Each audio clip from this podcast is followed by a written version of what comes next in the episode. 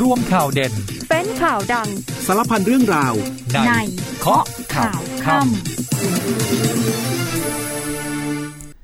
สวัสดีครับ ต้อนรับคุณผู้ฟังทุกท่านนะครับเข้าสู่รายการเคาะข่าวค่ำนะครับพบกันเป็นประจำนะครับทุกวันนะตั้งแต่วันจันทร์ถึงวันอาทิตย์ไม่เว้นวันหยุดนะฮะ19นาฬิกา30 นาทีถึง 20นาฬิกาโดยประมาณทางสถานีวิทยุในเครือกองทัพบบก วันนี้อยู่กับผมแจ็คสุพนันนิตมนตรีนะครับพบกัน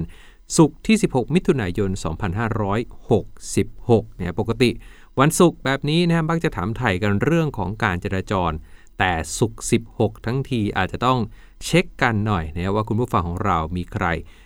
เป็นคนดวงดีในวันนี้กันบ้างเนะเรื่องของเลขเด็ดงวดนี้นะฮะสำหรับผลการออกรางวัลสลากกินแบ่งรัฐบาลนะฮะที่เพิ่งเสร็จสิ้นกันไปเมื่อช่วงเย็นที่ผ่านมา ปรากฏว่าเลขท้าย 2 ตัวฮะออกมาตรงกับที่คุณพิธาลิ้มเจริญรัตแคนดิเดตนายกรัฐมนตรีของพรรคก้าวไกล ไปซื้อจากแม่ค้าขายลอตเตอรี่ตอนลงพื้นที่ที่จังหวัดลำพูนนะถ้าใครได้ตามข่าวอาจจะเห็นแล้วอาจจะซื้อตามกันไปนะตอนนั้นคุณพิธาชูลอตเตอรี่ถ่ายรูปโชว์เขาบอกว่าโอ้โหทำเอาบรรดาคอหวยแห่ซื้อเลขตามกันจนหมดแผง สุดท้ายวันนี้ปรากฏว่าเลขท้าย 2 ตัวออก 30ฮะตรงกับที่คุณพิธาซื้อจริง ๆ งานนี้คอหวยหลังจากนี้เชื่อว่าอาจจะต้องจับตากันทุกงวด หวังว่าคงไม่มีใครเอาทองไปปิดคุณพิธานะฮะมาที่เรื่องการเมืองประธานกกตยอมรับครับว่ากรณีเอกสารร้องคัดค้านว่าที่สส71 เขต ที่หลุดออกมาจากกกตนั้นเป็นของจริง แล้วก็ยืนยันว่าไม่ใช่เอกสารลับเนี่ยเป็นแค่เอกสารที่ใช้ในขั้นของการประกอบการพิจารณา ส่วนการรับรองผลการเลือกตั้งสสในสัปดาห์หน้า คาดว่าจะรับรองได้ทั้งแบบเขตและแบบบัญชีรายชื่อ ส่วนวันนี้พักเก้าไกลมีการประชุมกรรมการบริหารพักเนี่ยมีรายงานข่าวบอกว่าเอ๊ะกรณีโคต้าของตำแหน่งประธานสภาผู้แทนราษฎร ที่มีการหารือกันระหว่างพักเก้าไกลกับเพื่อไทยตอนนี้ ดูเหมือนจะได้ข้อยุติเป็นที่เรียบร้อยแล้วเนี่ย อีกเรื่องหนึ่งกรณีเยาวชน 15 ปีนะฮะวันนี้มีแถลงการจากสภาผู้ปกครองและครูแห่งประเทศไทย ให้กำลังใจผู้บริหารและครูโรงเรียน เตรียมอุดมศึกษาพัฒนาการทุกท่านนะครับ รวมถึงมีคำสั่งศาลปกครองสูงสุดพิพากษายืน ตามคำพิพากษาศาลปกครองชั้นต้นให้ปปชเปิดเผยรายงาน การตรวจสอบคดีนาฬิกาหรูของพลเอกประวิทย์ตามที่มีผู้ร้องขอ เดี๋ยวช่วงนี้พักกันสักครู่และช่วงหน้ากลับมาติดตามรายละเอียดข่าวครับ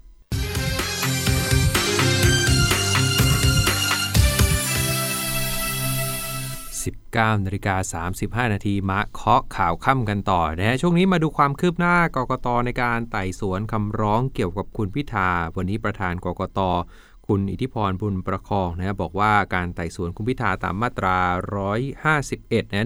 151 กรณีที่คุณพิธาเขาบอกว่ารู้ว่าตัวเองเนี่ยขาดคุณสมบัติแต่ยังฝ่าฝืน ไปลงสมัครรับเลือกตั้งสสวันนี้ได้เข้าสู่กระบวนการของคณะกรรมการไต่สวนแล้ว ซึ่งขั้นตอนและวิธีการจะเป็นไปตามระเบียบและกฎหมายที่มีนะบอกว่าต้องดำเนินการอย่างเคร่งครัด ให้ความเป็นธรรมกับทุกฝ่าย ส่วนคณะกรรมการที่ตั้งขึ้นมา หลังจากนี้จะมีการเรียกเอกสาร จะมีการเชิญใครมาให้ปักคำก็เป็นอำนาจของกรรมการอยู่แล้ว ยืนยันว่ากกตเนี่ยจะไม่แทรกแซงการไต่สวน ส่วนกรอบระยะเวลาบอกว่าตามระเบียบเนี่ยเขาให้ไว้ 20 วันเนี่ยในการไต่สวนหาข้อเท็จจริง ถ้า 20 วันไม่พอก็ขอเพิ่มได้ครั้งละ 15 วัน แต่ทางกกตบอกว่าดูเหมือนจะมีเอกสารพยานหลักฐานเนี่ยจำนวนมากนะอาจจะต้องใช้เวลานิดหนึ่ง แต่คณะกรรมการไต่สวนจะทำโดยเร็วก็คงไม่ได้นะอาจจะขัดต่อกระบวนการทางกฎหมายเพราะเอกสารมันเยอะอาจจะต้องใช้ระยะเวลา ส่วนที่เรียกร้องให้กกตเนี่ยไปตรวจสอบคุณสมบัติของคุณพิธาตามมาตรา 82 เพื่อมีความชัดเจนฮะก็คือบอกว่าตัวคุณสมบัติเนี่ยให้เสร็จก่อนที่จะได้โหวตเลือกนายกรัฐมนตรี คุณอิทธิพรบอกว่าเรื่องนี้ยังพูดไม่ได้นะฮะเพราะว่ายังไม่ผ่านการพิจารณาของใครกกตเองก็ยังไม่ได้มีการพิจารณา ดังนั้นจึงไม่เหมาะสมที่จะพูดเรื่องนี้ออกไปก่อน แม้ว่าตามกฎหมายแล้วไม่จำเป็นต้องมีผู้ร้องกกตก็สามารถหยิบเรื่องนี้ไปดำเนินการเองได้ก็ตาม ส่วนกระบวนการพิจารณารับรองสสบอกว่าตอนนี้เริ่มแล้วนะฮะ โดยคาดว่าสัปดาห์หน้าจะมีการพิจารณาต่อส่วนจะประกาศผลได้ร้อยเปอร์เซ็นต์หรือไม่ ขึ้นอยู่กับข้อเท็จจริง ขึ้นอยู่กับหลักฐานที่ส่งให้กกตพิจารณา เช่นนะการเลือกตั้งเป็นไปสุจริตเที่ยงธรรมหรือไม่มีคำร้องมากน้อยแค่ไหนคำร้องนั้นทำให้การเลือกตั้งเป็นไปโดยไม่สุจริตและไม่เที่ยงธรรมหรือไม่ ที่สำคัญต้องรับฟังรายงานของผู้ตรวจการการเลือกตั้งที่มีการรายงานเข้ามาด้วย ยืนยันครับว่าการรับรองผลการเลือกตั้งจะเร็วกว่าการเลือกตั้งครั้งก่อน หากสัปดาห์หน้ามีข้อมูลเหล่านี้ครบถ้วน คาดว่าจะสามารถประกาศรับรองได้ รวมทั้งการรับรองสสบัญชีรายชื่อ ก็จะถูกเสนอเข้ามาในช่วงสัปดาห์หน้าเช่นกัน ส่วนก่อนหน้านี้ที่มีเอกสารข่าวของกกตรุดออกมาตามรายงานข่าวบอกว่ามี 71 เขตเลือกตั้งยังมีเรื่องร้องคัดค้านอยู่นั้นนะ คุณอิทธิพรยอมรับว่าเป็นเอกสารจริงนะฮะแต่ว่าเป็นเอกสารที่เสนอเข้ามาในชั้นของการประกอบพิจารณา แล้วก็ไม่ใช่เอกสารรับแต่อย่างใดสำหรับการพิจารณาการให้ใบเหลืองการให้ใบส้มเนี่ยก็ต้องพิจารณาให้แล้วเสร็จก่อนประกาศรับรองผล โดยต้องพิจารณาผลการสืบสวนไต่สวนของคณะกรรมการในแต่ละจังหวัดที่ส่งมาที่กรรมการ หรือว่าส่งมาที่เลขากกตให้กกตเนี่ยเป็นผู้พิจารณา ว่าจะนำไปสู่การจัดการเลือกตั้งใหม่หรือไม่แต่ขณะนี้เองนะทางประธานกกตบอกว่ายังไม่ถึงขั้นนั้นนะอะส่วนเรื่องที่เกี่ยวเนื่องกัน อย่างเช่น กรณีการถือหุ้นของ ITV เอง กรณีที่เมื่อวานนี้ InTouch เนี่ยออกแถลงการชี้แจงเนี่ยเรื่องของรายงานการประชุมผู้ถือหุ้นของปี 66 ที่ระบุว่าปัจจุบันยังดำเนินกิจการอยู่ตามวัตถุประสงค์ของบริษัท และมีการส่งงบการเงิน ยื่นแบบภาษีเงินได้ นิติบุคคลตามปกติเนี่ยอินทัชบอกว่าไม่ได้ต้องการสื่อสารว่าบริษัทยังประกอบกิจการสื่ออยู่ แต่แค่บอกว่าบริษัทยังดำเนินการอยู่ ภายใต้วัตถุประสงค์ที่จดทะเบียนกับกรมพัฒนาธุรกิจการค้า ยังไม่ได้เลิกกิจการแต่อย่างใด ส่วนประเด็นเรื่องของงบการเงินไตรมาส1ทับ66 ที่ไปปรากฏบนเว็บไซต์เขาบอกว่าเป็นแค่การจัดทำร่างที่ใช้ภายในองค์กร เอกสารนั้นไม่สามารถนำไปอ้างอิง ไม่มีผลผูกพันทางกฎหมาย เรื่องนี้คุณเรืองไกรลีกิจวัฒนะในฐานะผู้ยื่นให้กกตตรวจสอบการถือหุ้นไอทีวีของคุณพิธานะคุณเรืองไกรบอกว่ารู้ดีว่าเอกสารที่ยื่นให้กกตเนี่ยไม่ได้เป็นเอกสารทางการ คนทำบัญชีเขารู้กันทั้งนั้นว่าเอกสารนี้ไม่เป็นทางการ แต่ที่ยื่นให้กกตเนี่ยเป็นแค่การชี้เป้า ให้กกตไปตรวจสอบต่อ ถามว่าเมื่อไม่เป็นทางการจะมีการนำไปหยิบฉวยเช็คบินทางการเมืองได้อย่างไรคุณเรืองไกรตอบว่า คนหยิบฉวยไปเช็คบินไม่ใช่ผู้ร้อง แต่ต้องเป็นหน้าที่ของเจ้าหน้าที่ที่ต้องเข้าไปตรวจสอบ หรือสารรัฐธรรมนูญ ไปวิเคราะห์พยานหลักฐานตามที่ผู้ร้องเนี่ยยื่นร้องไป แล้วก็ไปสอบสวนให้ได้ข้อยุติ สิ้นกระแสความ ซึ่งขณะนี้เองกระแสความยังไม่สิ้นนะคุณเรืองไกรว่าไว้ประมาณนั้นนะ ส่วนทางกรมพัฒนาธุรกิจการค้าเองออกมาชี้แจงว่า ITV ยังดำเนินกิจการอยู่เคลียร์ข้อสงสัยไป 3 ประเด็น 1. คือการนำส่งงบการเงิน 2. คือสถานะของ ITV และ 3. รายงานการประชุมของบริษัท วันนี้อธิบดีกรมพัฒนาธุรกิจการค้าคุณทศพลทางสุบุตรนะฮะบอกว่าตามที่ปรากฏในข่าวทำให้เกิดข้อสงสัยเกี่ยวกับ ITV เนี่ยหลายประเด็น ทางกรมเขาสรุปมาให้ 3 ประเด็นแบบนี้เนี่ย ประเด็นแรกคือการนำส่งงบการเงินของนิติบุคคล การนำส่งเนี่ยเป็นไปตามพรบการบัญชี ที่เขากำหนดให้มีผู้มีหน้าที่จัดทำบัญชี ต้องทำงบแล้วก็ยื่นงบต่อกรมพัฒนาธุรกิจการค้า ซึ่งเป็นสำนักงานกลางของบัญชี โดยนิติบุคคลที่มีทำหน้าที่นำส่งงบการเงินเนี่ย ต้องเอาข้อมูลเนี่ยไปกรอกในแบบนำส่งงบการเงิน ที่คนบัญชีเขาจะเรียกกันว่าแบบสบช 3 อันนี้จะเป็นการแสดงถึงผลประกอบการ สถานะการเงินของนิติบุคคล เพื่อให้สาธารณชนและผู้เกี่ยวข้องได้เอาไปใช้ประโยชน์ ไม่ใช่การยื่นจดทะเบียนแต่อย่างใดเป็นการส่งงบการเงินให้รู้สถานะของบริษัท หรือนิติบุคคลนั้นๆ เท่านั้น 2. สถานะของ ITV เนี่ยถ้ามองในมุมของกรมพัฒนาธุรกิจการค้า สถานะปัจจุบันยังดำเนินกิจการอยู่ ยังไม่ได้เปลี่ยนแปลงเป็นสถานะอื่นใด เพราะว่าการเปลี่ยนแปลงสถานะอื่นใด ต้องไปดูเรื่องของการจดทะเบียนเลิก การพิทักษ์ทรัพย์ การล้มละลาย หรือถูกขีดชื่อออกจากทะเบียนเป็นต้น แต่ปัจจุบันยังดำเนินกิจการอยู่ 3. เรื่องของรายงานการประชุมของบริษัท ซึ่งการนำส่งสำเนารายงานการประชุมผู้ถือหุ้นนั้นมีวัตถุประสงค์ เพื่อประกอบการยื่นแจ้งงบการเงินประจำปี เพื่อให้ทราบว่างบการเงินที่เอามาเนี่ยได้ผ่านการพิจารณาการอนุมัติ จากที่ประชุมผู้ถือหุ้นแล้วเท่านั้น โดยกรมมีหน้าที่รับเอกสารตามที่นิติบุคคลได้ยื่นต่อกรมนะเรื่องนี้ก็ต้องบอกว่ายังมองได้หลายมุมนะฮะแต่ว่าก็ถือว่าเอาข้อมูลแต่ละมุมเนี่ยมากางเชื่อว่าไม่จบกันง่ายๆ เดี๋ยวหลายคนก็น่าจะต้องตามกันต่อเนี่ยส่วนเรื่องของการเจรจาเก้าอี้ประธานสภาระหว่างก้าวไกลกับเพื่อไทยวันนี้ที่พรรคก้าวไกลเองมีการประชุมกรรมการบริหารพรรคนำโดยคุณพิธาลิมเจริญรัตน์นะฮะก็เป็นการประชุมประจำสัปดาห์ มีแกนนำพัก มีทั้งที่ประชุมเข้ามาแบบออนไซต์มาประชุมที่พัก แล้วก็บางส่วนก็มาประชุมออนไลน์ อย่างคุณพิธาเองก็ไม่ได้เข้าพักนะฮะแต่ก็ใช้วิธีการประชุมผ่านทางออนไลน์ วาระการประชุมเนี่ยเป็นเรื่องของการอัปเดตสถานการณ์ทางการเมือง มีเรื่องของการเตรียมรับรองสสจากกกตเนี่ยการเตรียมเปิดสภา การโหวตประธานสภาผู้แทนราษฎร และการโหวตนายกรัฐมนตรี มีตามข่าวมีรายงานข่าวก่อนหน้านี้ว่าสัปดาห์หน้าเนี่ยน่าจะมีการประกาศรับรองสสจากทางกกตเนี่ยเขาก็จะเตรียมแผนรองรับไว้ต่อ ว่าถ้าเกิดประกาศรับรองไปแล้วเนี่ยจะต้องทำอะไรต่อไป 1 2 3 4เนี่ยโดยการติดตามความเคลื่อนไหวของก้าวไกลในวันนี้มีรายงานข่าวออกมาด้วยนะครับบอกว่าการเจรจาระหว่างก้าวไกลกับเพื่อไทยเรื่องของตำแหน่งประธานสภาเนี่ยได้ข้อยุติเรียบร้อยแล้ว มีความเห็นตรงกันในทิศทางเดียวกัน แต่ยังไม่ได้ระบุตัวบุคคลที่จะมาดำรงตำแหน่ง เพื่อให้เป็นที่น่าพอใจของทุกฝ่าย อย่างไรก็ตามก่อนหน้านั้นเนี่ยเพิ่งมีความเห็นจากคุณภูมิธรรมเวชยชัย รองหัวหน้าพักเพื่อไทย บอกว่าเรื่องตำแหน่งประธานสภาเนี่ยที่คุยกันไว้ถึงจุดไหนก็ยังคงอยู่ในจุดนั้น ซึ่งการคุยครั้งแรกทั้งสองฝ่าย ได้บอกถึงวัตถุประสงค์และความคิดของแต่ละฝ่ายไปแล้ว ตอนนี้ก็เป็นเรื่องของพักแกนนำที่จะเป็นผู้ดำเนินการประสานงานมาว่าจะเอาอย่างไรนะเดี๋ยวก็คงจบกันในวงเจรจาของทั้งสองพักที่จะได้ข้อสรุปตกลงร่วมกันถึงตำแหน่งประธานสภา เพราะว่าน่าจะเป็นตำแหน่งสำคัญที่จะต้อง ได้ข้อยุติก่อนที่จะมีการเปิดประชุมสภา เพราะว่าจะต้องเป็นผู้ดำเนินการประชุมสภานัดแรก เพื่อที่จะนำไปสู่การโหวตเลือกนายกรัฐมนตรีต่อไปเนี่ยช่วงนี้เดี๋ยวไปติดตามภารกิจทหารแล้วพักกันสักครู่เนี่ยช่วงหน้ากลับมาติดตามเคาะข่าวข้ามกันต่อครับ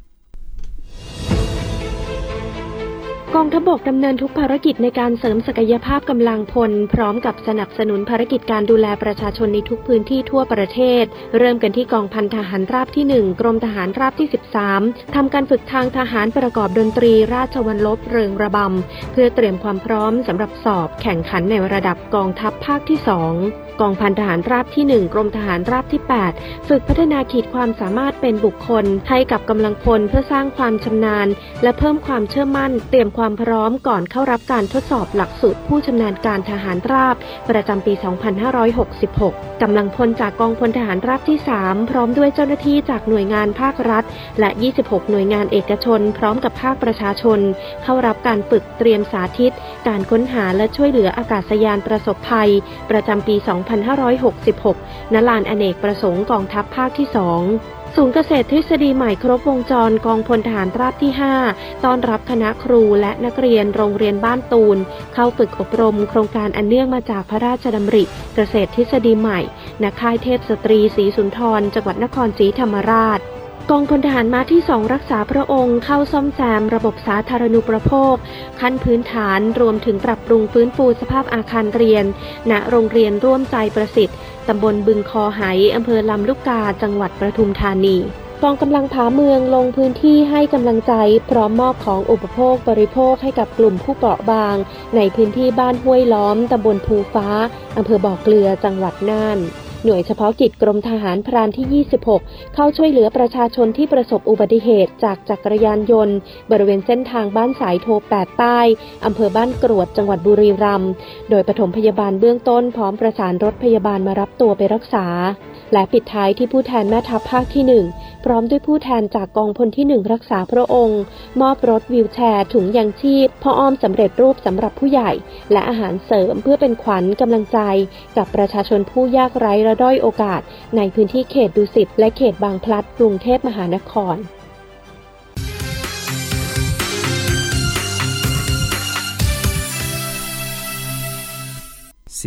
นาฬิกา49 นาทีกลับมาเคาะข่าวค่ำกันต่อเนี่ยช่วงนี้ไปดูกรณีของน้องน้องหยกนะเยาวชนอายุ 15 ปี นักเคลื่อนไหวทางการเมือง ที่ยังมีความพยายามที่จะเรียกร้องสิทธิ์ในการเข้าไปเรียนนะในโรงเรียนเตรียมอุดมศึกษาพัฒนาการนะจริงๆก็ต่อเนื่องมาตั้งแต่ 13 มิถุนาจนกระทั่งเช้าวันนี้ก็ยังมีความพยายามที่จะเข้าไปในโรงเรียนอยู่เนี่ยล่าสุดทางสภาผู้ปกครองและครูแห่งประเทศไทย ได้ออกแถลงการเรื่องนี้นะฮะระบุข้อความช่วงหนึ่ง บอกว่าสภาวะการของสังคมปัจจุบัน ในยุคของเทคโนโลยี เศรษฐกิจการเมืองการปกครอง วัฒนธรรมจารีตประเพณีที่เปลี่ยนแปลงไปอย่างรวดเร็ว การเปลี่ยนแปลงที่เร็วนี้เกิดความถดถอยขึ้นในบางส่วนของสังคม ซึ่งสภาผู้ปกครองและครูแห่งประเทศไทยมีความห่วงใยต่อเยาวชน กับสถานการณ์ที่เกิดขึ้น อยากให้เยาวชนทุกคนได้เรียนรู้และเข้าใจตนเอง เข้าใจผู้อื่น เข้าใจในสิทธิ หน้าที่ ความรับผิดชอบ รู้จักแยกแยะ และคิดวิเคราะห์ได้อย่างมีวิจารณญาณ สภาผู้ปกครองและครูแห่งประเทศไทยขอให้กำลังใจผู้บริหารครูที่รักเมตตา เอาใจใส่ต่อเด็กด้วยสำนึก และจรรยาบรรณของความเป็นครู ขอชื่นชมสภานักเรียนนะและก็นักเรียนทุกคนที่มีทัศนคติเชิงบวก มองอย่างเข้าใจจนเกิดการเรียนรู้ขอแสดงความเห็นใจต่อผู้บริหารครูทุกท่านที่มีความอดทน ดูแลนักเรียนอย่างดี ด้วยสำนึกความเป็นครู รวมถึงผู้ปกครองที่เกี่ยวข้องของโรงเรียนเตรียมอุดมศึกษาพัฒนาการเนี่ยนะก็เป็นเรื่องของน้องหยกเนี่ยที่เอามาอัปเดตการวันนี้มีมุมของสภาผู้ปกครองและครูแห่งประเทศไทยเนี่ยไปดูเรื่องของที่มีคนไปร้องให้ปปชเปิดเผยผลสอบคดีนาฬิกาหรูและคำชี้แจงของพลเอกประวิทย์กันหน่อยเนี่ยวันนี้ศาลปกครองสูงสุดอ่านคำพิพากษาในคดีนะที่มีคนเนี่ยไปฟ้อง ขอให้คณะกรรมการป้องกันและปราบปรามการทุจริตแห่งชาติ หรือว่าปปช เปิดเผยผลสอบคดีนะนาฬิกาของพลเอกประวิทย์เนี่ยใน 2 เรื่อง เรื่องแรกคือนะให้เปิดเผยรายงานสรุปผลการแสวงหาข้อเท็จจริง และรวบรวมพยานหลักฐาน ซึ่งคณะทำงานได้เสนอต่อที่ปปชในวันเดียวกับที่มีมติเกี่ยวกับคดีนี้ รวมถึงเอกสารที่เกี่ยวข้อง 2. ให้เปิดเผยคำชี้แจงของพลเอกประวิทย์ที่ยื่นต่อปปชในคดีนี้ทั้งหมด 4 ครั้งศาลปกครองสูงสุดให้เหตุผลแบบนี้ครับ บอกว่าข้อมูลที่ผู้ร้องขอให้ปปชเปิดเผยเนี่ยนะฮะมีที่มาเนี่ยจากการปฏิบัติหน้าที่ของปปช ซึ่งเป็นหน่วยงานรัฐที่เป็นข้อมูลข่าวสารราชการนะเพราะฉะนั้นข้อมูลตรงนี้ถือว่าเป็นข้อมูลข่าวสารราชการ ตามพรบข้อมูลข่าวสารของราชการพุทธศักราช 2540 ผู้ถูกฟ้องคดีทั้ง 3 มีหน้าที่ตามกฎหมายที่ต้องปฏิบัติตามคำวินิจฉัยของคณะกรรมการนะฮะซึ่งข้อมูลที่เปิดเผยออกมา จะต้องไม่กระทบกับความมั่นคงของประเทศ หรือเป็นอุปสรรคต่อการทำงานของปปชเขาบอกว่าข้อมูลที่จะเปิดเผยเนี่ยตรงนี้ถือว่าไม่เป็นอุปสรรคกับการทำงานของปปชรวมถึงข้อกล่าวอ้างอื่น ๆ ที่ปปชยกขึ้นมาอุทธรณ์นะเพราะฉะนั้นศาลปกครองสูงสุด ให้เหตุผลประกอบเพิ่มเติมว่า การเปิดเผยนี่แหละฮะจะแสดงให้เห็นถึงความโปร่งใสของปปชในการทำหน้าที่อันนึกถึงประโยชน์สาธารณะ และประชาชนที่เกี่ยวข้องนะฮะเพราะฉะนั้นก็หลังจากนี้เดี๋ยวก็รอทางปปชเปิดเผยเอกสารตามคำสั่งศาลปกครองสูงสุดกันนะขยับไปที่ข่าวดีของไทยในการแก้ปัญหาการค้ามนุษย์กันหน่อยนะฮะทางกระทรวงการต่างประเทศของอเมริกา ได้รายงานการค้ามนุษย์ สถานการณ์การค้ามนุษย์ประจำปี 2023 หรือว่า TIP Report ที่เขาไปสำรวจใน 188 ประเทศไทยเรายังคงสถานะ Tier 2ไว้ได้ เช่นเดียวกับปีที่แล้ว เรื่องนี้เปิดเผยโดยรัฐมนตรีว่าการกระทรวงแรงงานของไทยคุณสุชาติชมกลิ่นเนี่ยเปิดเผยถึงการจัดอันดับ Tier 2นะฮะเขาบอกว่าถือว่าคงสถานะกับปีที่ผ่านมา ตัวนี้ก็ถือว่าสะท้อนให้เห็นพัฒนาการที่ ในการแก้ปัญหาของรัฐบาลไทยเนี่ยกับเรื่องของการป้องกันปราบปรามการค้ามนุษย์อย่างจริงจัง ซึ่งสอดคล้องกับนโยบายของรัฐบาลที่ให้เนี่ยความสำคัญกับการแก้ปัญหาการค้ามนุษย์นั้น เป็นวาระแห่งชาติเนี่ยเทียสองเนี่ยหมายถึงประเทศที่มีความพยายามอย่างเห็นได้ชัด ที่จะพัฒนาถึงระดับมาตรฐาน ที่ผ่านมาไทยได้แสดงจุดยืน และบทบาทให้สหรัฐเห็นว่า